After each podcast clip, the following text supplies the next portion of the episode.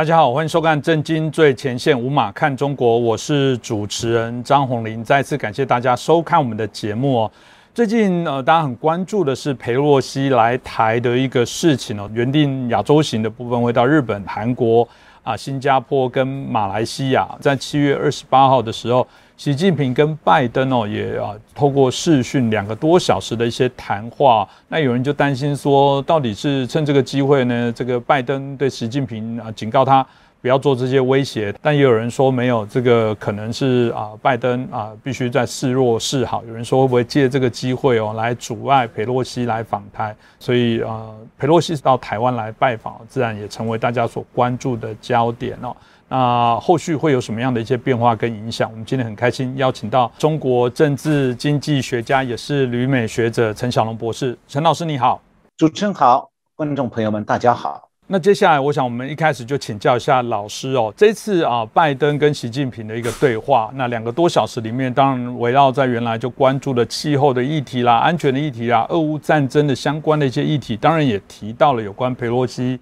有可能访问台湾的一些议题哦，呃，如果大家翻开过往的历史哦，其实过去哦啊，这个过去就有这个众议院的议长哦金瑞气啊来过台湾来访问哦，大家就觉得说，那为什么当时的啊条件可以，为什么现在裴洛西不行哦？是否可以请教一下老师？呃，我想啊，一九九七年和现在二零二二年相比啊，美国国会议长的访台计划已经完全不可同日而语了。那简单来讲，就是说，这两次一九九七年和今年这个访台计划，国际关系的背景完全不同了。另外呢，访台计划本身也完全不同。那回过头讲，一九九九七年前面就是一九九六年台海飞弹危机的时候，那个飞弹危机过去之后呢，美国国会议长 Gingrich 是访问了台湾的。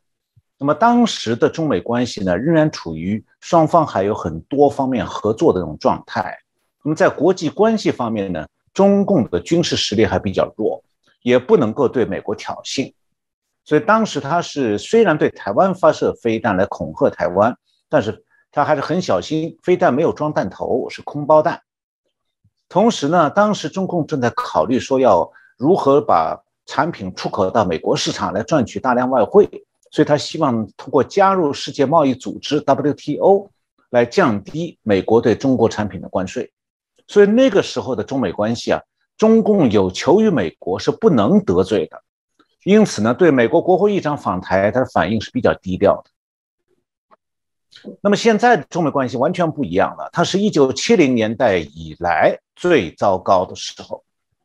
那么根本原因呢，不是因为美国对中共做了什么。而是中共经济实力增强了以后，开始执行他的扩军备战计划。那么，中共的扩军备战最终是把矛头对准了美国，同时是要夺取台湾作为他对外扩张的桥头堡。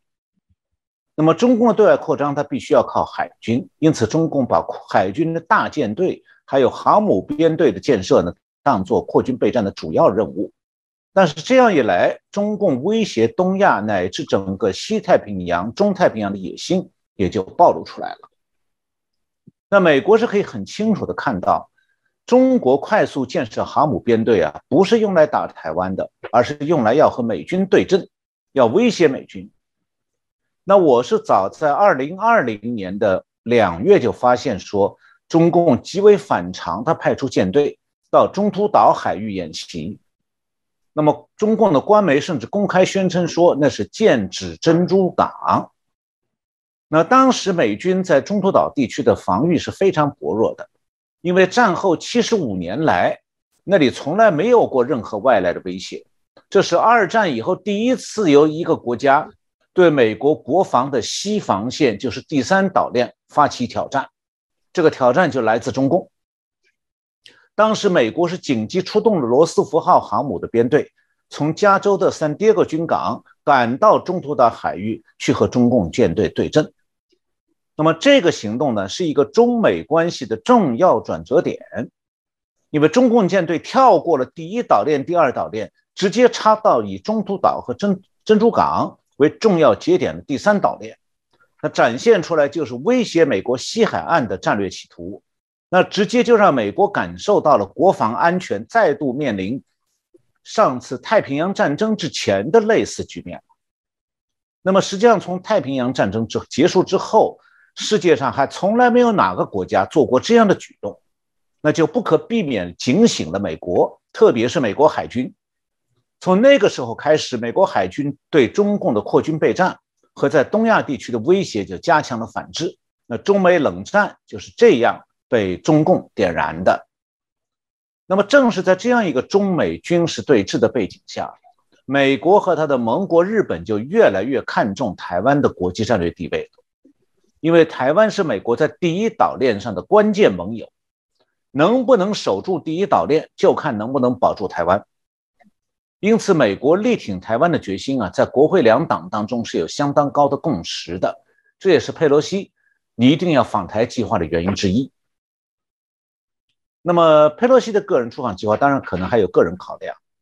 呃，他如果访台，很大程度上也有利于巩固他在民主党内的地位。因为最近啊，美国有关于他的不利新闻出来，就《华尔街日报》七月二十九号有报道。佩洛西的丈夫在国会讨论相关立法给美国的半导体公司经济上的支持的时候，大量买进了英伟达公司的股票。那么这两天，美国国会有众议员的议员正在草拟法案，要禁止国会议员的配偶涉入股市交易。这个法案实际上就是针对佩洛西家族的丑闻的。那么，在中美冷战这样一个背景下，美国和中共之间的互信啊，早就被中共摧毁了。那中共已经再也不是美国的朋友，而是潜在的敌手，双方都是拔剑相向。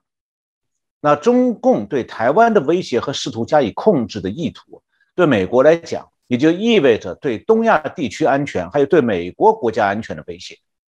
因此，美国一方面要制止中共试图把台湾海峡还有南海内海化的野心，一方面也要注意避免双方的军事对峙呢。演变成真实的军事对抗，就是战争。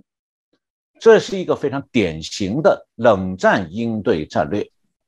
那对台湾来讲呢，中共要控制台湾，是台湾必须要自我防卫的。那么，冷美国对中共的冷战应对战略呢，其实也符合台湾的国防战略。那么，现在中国和美国的双边关系显然和1997年美国国会议长访台的时候完全不同了。那现在。这个台湾因为是在这个中共对外扩张的这个这个战略当中首当其冲，所以中华民国和中共中国的关系理所当然的也和上个世纪九十年代完全不同了。历史是不能倒带的，就是不能倒着走的。过去的国际关系已经都是历史了。那昏睡在上个世纪台海关系的回忆当中啊，不但于事无补，反而是刻舟求剑。那么，这就是我从美国国会议长的两次访台计划的不同国际关系背景来看的。那从美国国会议长两次访台计划本身来看，也完全不一样的。一九九七年，美国国会议长 Gingrich 是先访问北京，再到台湾。那么，其中他有了解中共真实意图，为台公台湾提供支持的一面，也有对中共表明美国的立场，同时让中共明白说，你如果不要再挑起事端。美中之间在经济方面可以有很大的合作空间，那所以可以讲，那个时候的中共不管他嘴上怎么强硬，内心还是知道的。说美国这中共如果需要美国给他进入美国市场的机会，所以他必须是要尊重美国的立场的。那么这次美国国会议长要计划访台的话，他是佩洛西访问东亚盟友的计划当中的一环。那第一站。现在我们知道是先到这个新加坡，然后还最后还要到美国最重要的盟国日本，还有韩国。那么这两个国家都是由美国驻军的，也是威慑中共的重要力量。那么他还此外还要去马来西亚。那么这些访问很明显的有加强美国和东亚盟友之间的信任这样的意图。而现在美国联合东亚盟友要对付的是谁？主要就是中国，所以中共很清楚，佩洛西的东亚访问计划和1997年美国国会议长访问台湾的安全安排的目标是完全相反的。上一次 Gingrich 访问台湾有安抚中共的意思，这一次是对付中共。也正因为如此，中共对佩洛西这个东亚访问计划，所以中共对这个访台计划是暴跳如雷的。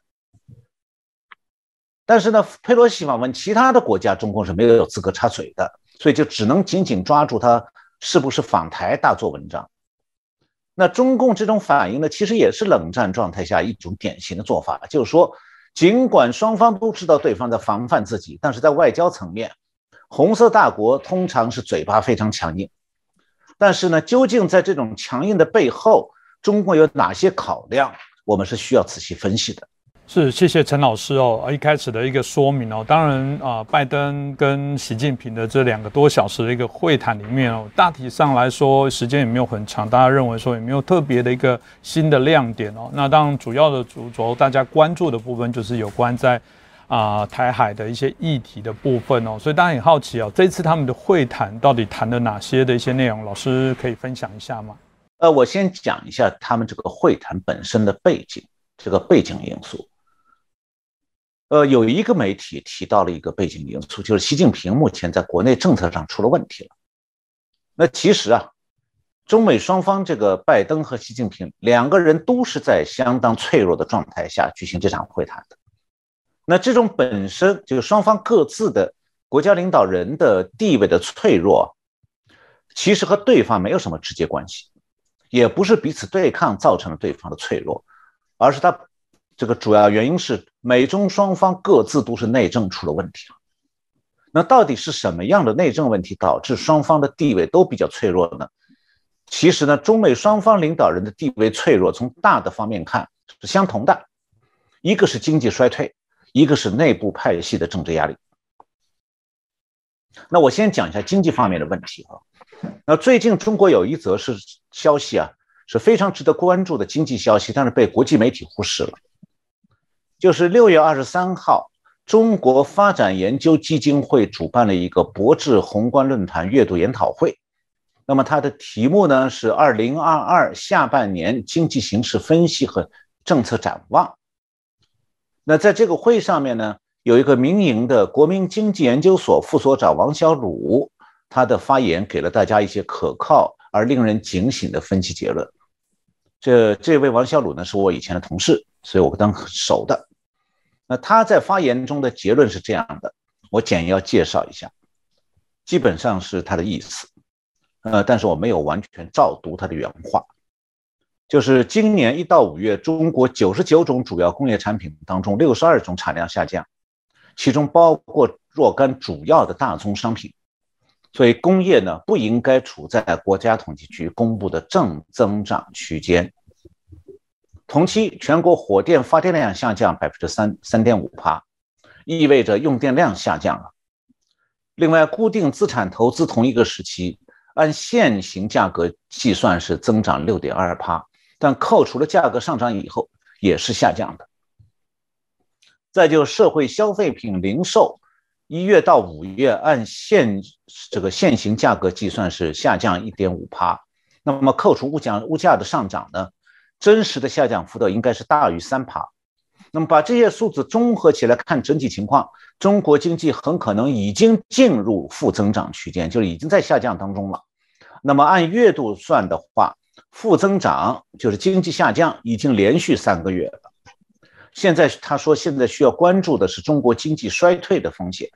那么下面呢，我给大家解释一下他的这段的意思啊。一个国家的经济俗称是三套马车拉的。就是投资、消费和出口。那么，供投资、消费和出口的产品大部分来自制造业。那么，刚才王小鲁这位先生的分析表明说呢，从生产的角度来看，主要工业产品当中三分之二产量下降，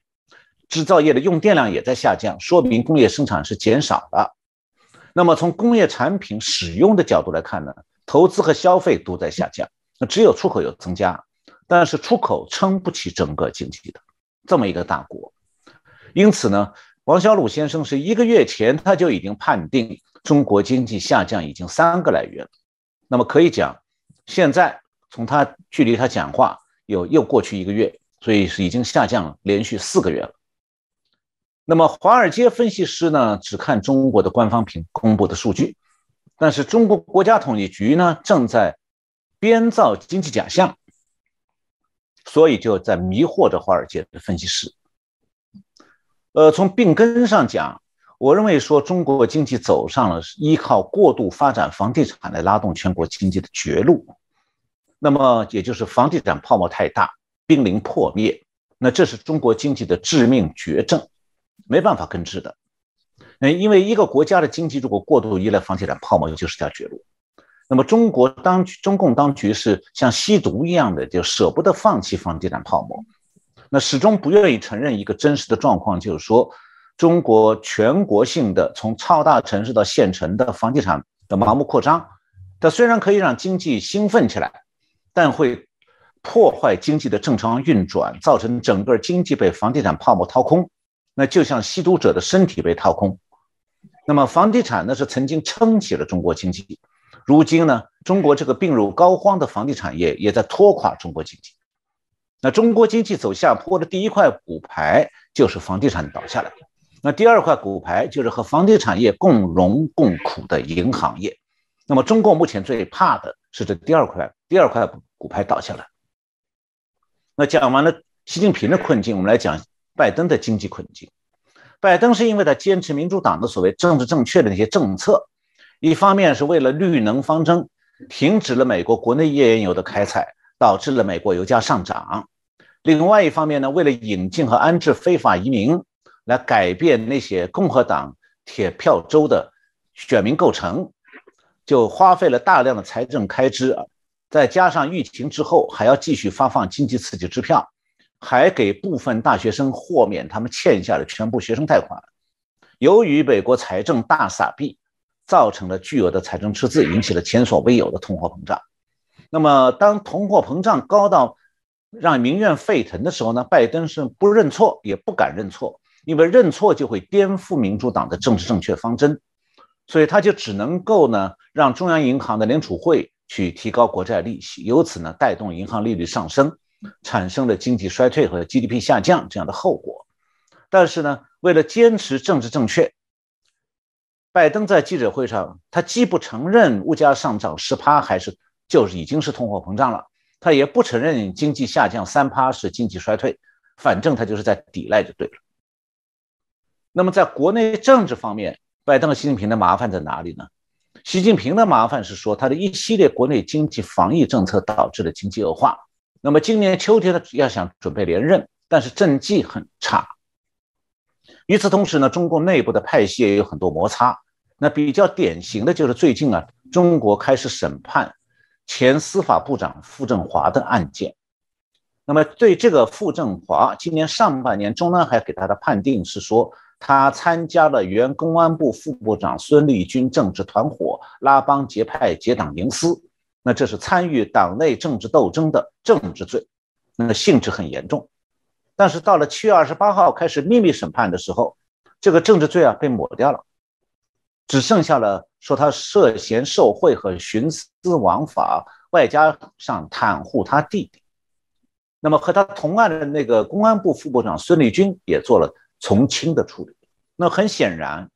习近平啊对党内斗争的参与人员呢，原来是高高的拎起来。你举在空中，好像要把它摔死掉。那现在又轻轻放下来，这其中就有可能考量说到二十大连任以前啊，他还是要安抚党内的派系。那拜登也是有同样的类似的麻烦，由于他的内政造成了这个民怨四起，民调大幅度下降，在外交上又屡屡挫败，所以一些发展中国家现在都不再买他的账，美国的国际声望是被他拉低了很多。那这种情况下。美国的今年中期选举，美国民主党的选情是非常严峻。如果不再度的这个用选举舞弊的话，民主党是很可能丢掉两院的。那现在民主党内反对他的拜登的声音也很多，像《纽约时报》《华尔街邮报》这些民主党的喉舌媒体啊，也都纷纷爆料拜登的家族丑闻，包括前面提到的佩洛西的丑闻。那么在这样的局面下，习近平和拜登啊。他们两个人其实都不希望国际关系方面出现大的冲击，但是呢，中共领导人和美国领导人在内政困难的时候，在对外政策方面的做法是相反的。那中共领导人会表现的特别的强硬，那美国领导人呢是希望对外息事宁人。那台湾是经历过这个事情，当年美台断交，就是因为卡特在国内处境上非常困难，他想去讨好中共，就赶快就和中共建交了，和台湾断交。那么现在呢，拜登好像也是有一点这种状态。那么这个就是说，拜登偏软，习近平偏强，就是这一次拜登和习近平会谈的国内背景，还有双方态度上的反差。那么这在双方会谈当中看得也很清楚。那对拜登而言，他地位脆弱的时候，他态度会比较软弱；而习近平地位脆弱的时候呢，他反而倒像中共领导人过去惯常那种做法，就格外的强硬。他是要利用对方的脆弱来尽量先先势夺人。然后呢，取得某种居高临下的态势，来掩盖自己的脆弱之处。那这次拜登习近平的会谈是拜登主动提出来的，他好像希望是说能够通过会谈取得一些外交上的进展，来弥补他那个非常烂的政绩清单。那么他们两个人谈两个多小时，拜登是准备了从美国取消对中国的关税、乌克兰问题、气候问题，直到台湾问题一大堆话题，但习近平却把话题集中到台湾问题上。那，中共的喉舌新华社报道是说，习近平重点谈了中共在台湾问题上的立场，也涉及到佩洛西的访台计划。那显然呢，双方都仍然是表达自己的观点，没什么交集，更谈不上任何成果。是，谢谢老师的分析哦。呃，这个拜登跟习近平的这个会谈之后，有人说佩洛西原本啊这个要访台比较确定的行程，后来变成暂定。有人就说这是不是在整个习近平跟拜登谈完之后的折中跟妥协哦？所以大家就很好奇说，习近平跟拜登到底依照老师刚刚所提到的，他们互动的气氛到底是什么样的一些状况？那有人说。啊，当然，包括美国内部也说，这有可能会引发第四次的台海危机哦。所以，是不是请教老师一下，他们之间的这些互动的氛围啊、气氛，到底是什么样的一些状况呢？呃，这次会谈，习近平和拜登两人之间互动可以讲是相当糟糕的。那法国国际广播电台的评论是说，说这是一场最低限度的对话。这话意思就讲说，不但会谈没有善意的互动，而且气氛恶劣。那么他们两个人不是单纯的各说各话、鸡同鸭讲而已，而是习近平用重话对美国发出了威胁。那拜登呢？他本来反应就迟钝，那幕僚事先给他准备的讲话稿里头好像没有包含说如何会回应习近平这种威胁那种脚本，所以拜登就没办法向美国国内说明他到底说做了什么样的有理有利的回应，没有，没有回应，等于。默默地被骂了一顿，拜登就扁扁嘴回回来了。因此呢，白宫事后发布的关于这次会谈的新闻稿空前的简短空洞，译成汉字一共只有二百五十个字，基本当中没有任何信息。那么这次会谈是把佩洛西的访台计划当做一个重要议题的。那么中共好像把这个计划看作是中美关系还有两岸关系逆转的重大关节点。但是呢，拜登、习近平的会谈好像根本没有解决这个问题。那么，关于这个计划的危险性，就是反对这个计划的一些美国方面的人呢，主要是担心说中共采取军事上的对抗行动。那么，台湾也有人害怕这一点。那有些媒体上的评论人士担心说，这个计划会让台湾处在几十年来最危险的时刻。那么，到底有多危险？这才是问题的关键。那美国军方当然是在关密切的关注这方面的迹象，同时也事先部调动了部署在南海水域的这个里根号航航母编队，作为预防性手段。里根号航母编队此前已经在新加坡靠岸好多天了，然后就在佩洛西出访东亚国家的三天前，七月二十六号，里根号航母编队离开新加坡北上，进入南海。后面他往哪里去了？我在这个。下面接下来会讲到，那么中共是不是会扩大军事行动威胁台湾呢？到七月三十号为止，中共已经宣布在福建省平潭县海域举行军事演习。那平潭的位置呢，是在马祖的南边，台北的西面。呃，从七月二十九号到八月三号，在那带水域呢，组织了五场实弹射击演习。但是啊，平潭是没有大型海军基地，是有小炮艇基地，所以呢，平潭是不不可能是派海军舰队攻打台湾的出发地。而且呢，这五场实弹射击看起来也规模都不大，所以它主要是象征意义的，表示说他他做过演习了。那美国军方对中共军力调动的监测结果是怎么样才是最关键的？那我看到的最新判断是说，美国国家安全委员会的发言人叫做 John Kirby，他七月二十九号表示说呢，美国没有任何有形的这个迹象表明说中国正在准备对佩洛西可能访问台湾的军事反应。他在电话会议上对记者说：“从军事角度来看，我们没有任何迹象表明中国方面正在发生某些事情。”也就是讲啊，假如中共想要有大规模的异动，两天前就要开始了。那如果到现在还没有迹象，到七月二十九号还没有迹象，也就是说，就算今后几天，七月三十号开始，中共开始军事调动也晚了，因为佩洛西那个时候调动完的时候，佩洛西已经回到美国了。那美国国家安全委员会对这个危险局势的判断呢？其实主要是来自于美国，就是刚才讲的国家安全委员会的发言人讲的话，是他们的立场和他们的判断。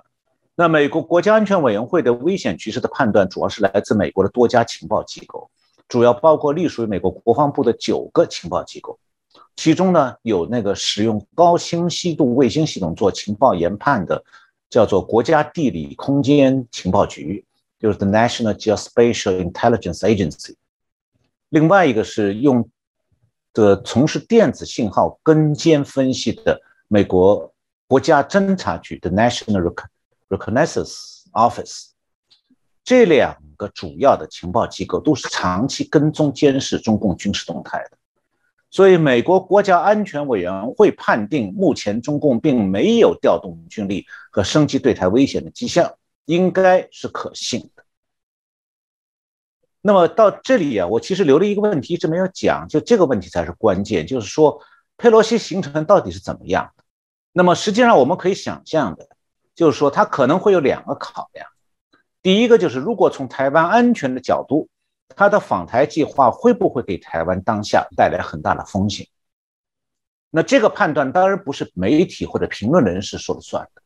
要看美国国家安全委员会的判断。那我刚刚有讲。美国国家安全委员会七月三十号的判断已经公开了，没有迹象。但是今后中共会怎么样？我们现在不知道，因为我们看不到美国国家安全会的绝绝密文件哈。那当然了，如果谁能够看到美美国国家情报总监每天给拜登的简报，那他是一清二楚的。那第二个，佩洛西可能有的考量就是说，从国际政治的角度，换句话讲。是访台好还是暂时不访台好？关于这一点呢，我相信他是已经听过简报了，因为啊，他动身到台湾、到东亚访问的前一天，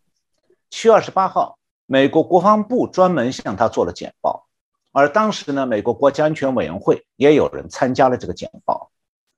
那由美国国防部而不是由美国国家安全委员会做简报呢，说明简报的重点啊，不是要是不是要访问台湾？或者，如果中共怎么样动手打台湾，而是说，如果佩洛西访问台湾的话，美国将军方将提供怎么样的保护？因为啊，如果他不适合访问台湾，他根本就不能去，那军方也不需要出面解释，我们怎么保护你？你不去嘛，保护什么？那只有在访台可能成型的前提下，才需要由军方出面去给佩洛西简报访台本身这个安全的程度到底是高还是低。所以佩洛西对整个局势是了解的，应该心里有数了。那至于他最后下什么样的决心，美国国防部是要为他的专机提供安全保护的，所以事先会全盘掌握。但是那是美国的最高机密。佩洛西是会从菲律宾飞到台湾，这样就不会经过中国沿海，而是飞过巴士海峡，从台湾南部或者东部空域进入台湾。那美国的里根号航母编队呢，会从佩洛西的专机在。菲律宾的克拉克国际机场起飞的时候开始全程护送，实行空中警戒，所以他的专机是安全的。另外呢，我前面讲的七月三十号里根号航母编队已经从菲律宾的吕宋岛东南方进入了菲律宾海，离巴士海峡已经不远了。那么就在里根号航母编队离开菲律宾内海当天半夜里头，中共当天七月三十号发射卫星的的那个长征五号运载火箭的残骸就坠落在里根号航母原来所在的海域，事先完全没有通知菲律宾。坠落地点是菲律宾巴拉望岛东面不到六十公里的位置。那么里根号航母编队显然事先知道这个危险的，所以及及时的提早避开了。另外，我下面要特别讲一下的是，美军还在台湾的北方做了空中护航和反登陆的准备。那据日本的琉球新闻七月三十号报道，当天七月三十号，美国空有九架 KC 幺三五空中加油机飞抵冲绳的加手纳空军基地。那同时还有两架航母舰载运输机 C 二 A 灰狗机和一架 MH 六十直升机。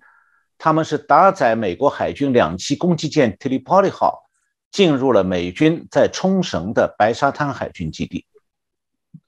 美军的空中加油机呢，可能是为美军战斗机啊从冲绳大规模起飞以后，为延续这些飞机的滞空时间而准备，同时给多架战斗机空中加油，也可能是为了给护航佩洛西专机的里根号航母的舰载机空中加油。那么，两栖攻击舰迪利波利号呢，可能是为了预防中共登陆的威胁而在做准备的。那么，按就是说，美军其实已经做好了保护佩洛西降落台湾和从台湾起飞去日本的这个空中掩护了，兵力也够了。那么，实际上，他现在在八月二号的晚上的这个。十点多钟已经降落在松山机场，那么台湾的媒体都已经开始报道了。呃，从八月三号开始，这个佩洛西会在台湾停留，然后呢，他会会见蔡英文总统和赖清德副总统，另外还应该还有国宴，然后呢，他还会礼节性的会见中华民国立法院的院长、副院长，再离开台湾。前往日本，那么他在前往东京的途中呢，日本的空中自卫队当然也会全程的护送警戒。那么关于佩洛西访台这个计划呢，现在已经实现了。呃，从昨天开始会有已经有很多记者在松山机场等候了。那么我相信这两天媒体会有很多的报道，然后国际媒体究竟呃怎么样反应，还有中共怎么反应，我们会等到这个事。佩洛西离开台湾之后，我们再来看相关的状况是怎么样。是哦，谢谢老师哦。我们也等于是针对整体哦，这佩洛西从来访之前到可能来访的相关的事情来做一些分析哦。那谈到分析，当然美中台三方哦。呃，当然，大家都知道，永远不会是正三角的关系，常常会依着各自国家的一些考量而有所变动啊。台湾常常是那个比较难决定自己要跟哪边大跟小，那当然有些时候形势比人强哦。那就有人说了，啊，台湾在这一场这个佩洛西来不来的这个啊赛局里面，有一点像是卤煮，又像是苦煮哦。那特别哦，这个每次每逢在台湾选举的时候，这个美国贵宾来的时候，都有台湾维稳的一些考量。那我们在谈到今年啊，应该说我们每几年的惯性的选举都遇到这样的状况。那今年啊，是否美国的其中选举，包含台湾年底九合一的这个决定县市首长的选举？那另外一个部分是啊，习近平这次破格哦，这个修宪有机会要争取二十大的时候来啊第三次的连任哦。所以这过程当中会有什么一些变化？当然就引起大家高度的一些关注啊。这次拜席的这个透过电话的一个会谈哦，大家就会谈到说，到底有可能会对于台湾造成哪些的一些影响？是否也继续再就教一下我们陈老师？我觉得现在看来啊，拜登和习近平的会谈并没有在国际上掀起波澜。那各国媒体对这个这次会谈的以后啊，就沉默了，好像。除了媒体沉默以外，美中双方正官方也好像不想就这次会谈多谈一个字了。这次会谈本身好像没有构成对台湾的冲击，看起来对台湾今后的也未见得有多大影响。它就好像只是拜登和习近平又吵一架而已。倒是现在进行时的这个佩洛西访台计划，好像对台湾、中国还有世界各国有更大的影响，也得到了密切的关注。现在你在 Google 上搜索 Pelosi 的这个英文名字，马上就自动跳出来一个热门搜索话语：他会不会访台？这说明全世界各国人都在关注访台这件事儿。那么七月三十一号，佩洛西办公室是发表了一篇关于他这次出访东亚地区的、印太地区的访问的新闻稿。新闻稿里没有提到台湾之行，也没有提到有关台湾的任何文字。当然，他公布了他的代表团成员，其中包括他的众议院外交委员会的外交委员会的主席 Gregory Meeks。还有这众议院筹款委员会的副主席 Susan DeBin，还有这个众议院常设情报委员会的这个成员，就是 Raya Krishnamurti，还有众议院军事委员会和外交委员会的委员 Andy Kim。那如果是从台湾的各种看法来观察佩洛西的访台计划，我觉得说。台湾有些人好像对台美关系的认知，还有对两岸关系现状的认知是有偏差的。我想把它用一个比较通俗的说法来解读一下哈，就台湾这个对岸的邻居啊是很怕，但他过去弱弱的，现在又变成了很凶的阿怕，这是这个台湾的台语的发音啊。很阿爸，就是很对阿爸跋扈的部分。哎，对。那不管台湾怎么样对他，他就是想灭掉台湾。那这种情况下，台湾又不能搬家的，你只能看别的朋友会不来站台撑腰。因为啊，你单纯对这个对岸表达善意，他只会把你台湾看作是软弱可欺，就会更加凶狠，要价会越来越高，一直到把台湾被他压趴下，吞并掉。所以台湾是没有独善其身、八面玲珑的选择的，你只能看好自己的家门。那对于来愿意来帮助台湾的朋友，当然台湾是应该欢迎的。不能说朋友来帮你就是图你家什么好处，或者说朋友来帮忙就给你带来麻烦来了。其实只要反过来想一下，这个就我们就可以明白。假如说你的态度是说你们最好谁也不要管我了，然后隔壁那个阿帕。我对他乖一点就好了，这个不叫自立、独立自主了，而是对这个阿帕下跪投靠。那关键是对阿帕下跪了，你只会把阿帕按住头打了。那么原来想帮你朋友，那个时候也插不上手了，因为你自己不要别人来帮。当然了，朋友来帮你会有他自己多方面的考量，但是呢，只要朋友的考量和台湾自身的安全是一致的。那么这就是台湾和朋友之间的互利互助，而不是把台湾放在火上烤。那这里有一个是非，我觉得应该讲清楚的，就是台湾现在的国家安全确实和几十年前不同了，不再可能关起门来过自己的平安小日子了。那什么变了呢？就是对面那个阿帕变长壮了，他要欺负邻居了，所以要把台湾放在火上烤的是隔壁那个阿帕。那不是远道来帮你的朋友，也只是隔壁的阿帕要放放弃对，如果他要对面的阿帕要放弃对台湾的威胁的话，台湾就没有不会被放在火上烤了。一句话就讲，火是隔壁那个阿帕点起来的，拉台湾到火上烤也是隔壁的阿帕，那在天天做的，因为他天天在隔壁这个磨刀啊、试枪啊。那如果在这种情况下，台湾还完全没有朋友来帮忙，是不是台湾的处境会变好吗？当然是相反了。你这个道理啊，在国小学生那里讲一下，就马上能听得懂的。那实际上呢，朋友来帮忙，虽然是不能够把隔壁阿帕那个点起来的火完全灭掉，那至少可以让这团火烧不大。所以台湾是需要依靠朋友，但绝对不能去信任甚至依靠那个欺负台湾的阿帕。如果你家有人讲说，哎，呃。这个你我去帮你找隔壁那个阿帕沟通好不好？他到底是真这个想去沟通的那个人呐，在台从台湾去的，他到底真的是为了你自己家的安全啊，还是已经当了或者是想要去当那个阿帕的卧底呀？这是不难猜的，因为他已经是把隔壁阿帕欺负台湾的阿帕当朋友了，那自家的台湾的朋友真正想帮你的人。你家这个人呢，却因为隔壁的阿帕敌视这个你的朋友，他也去敌视那个朋友，这是什么呢？这是吃里扒外。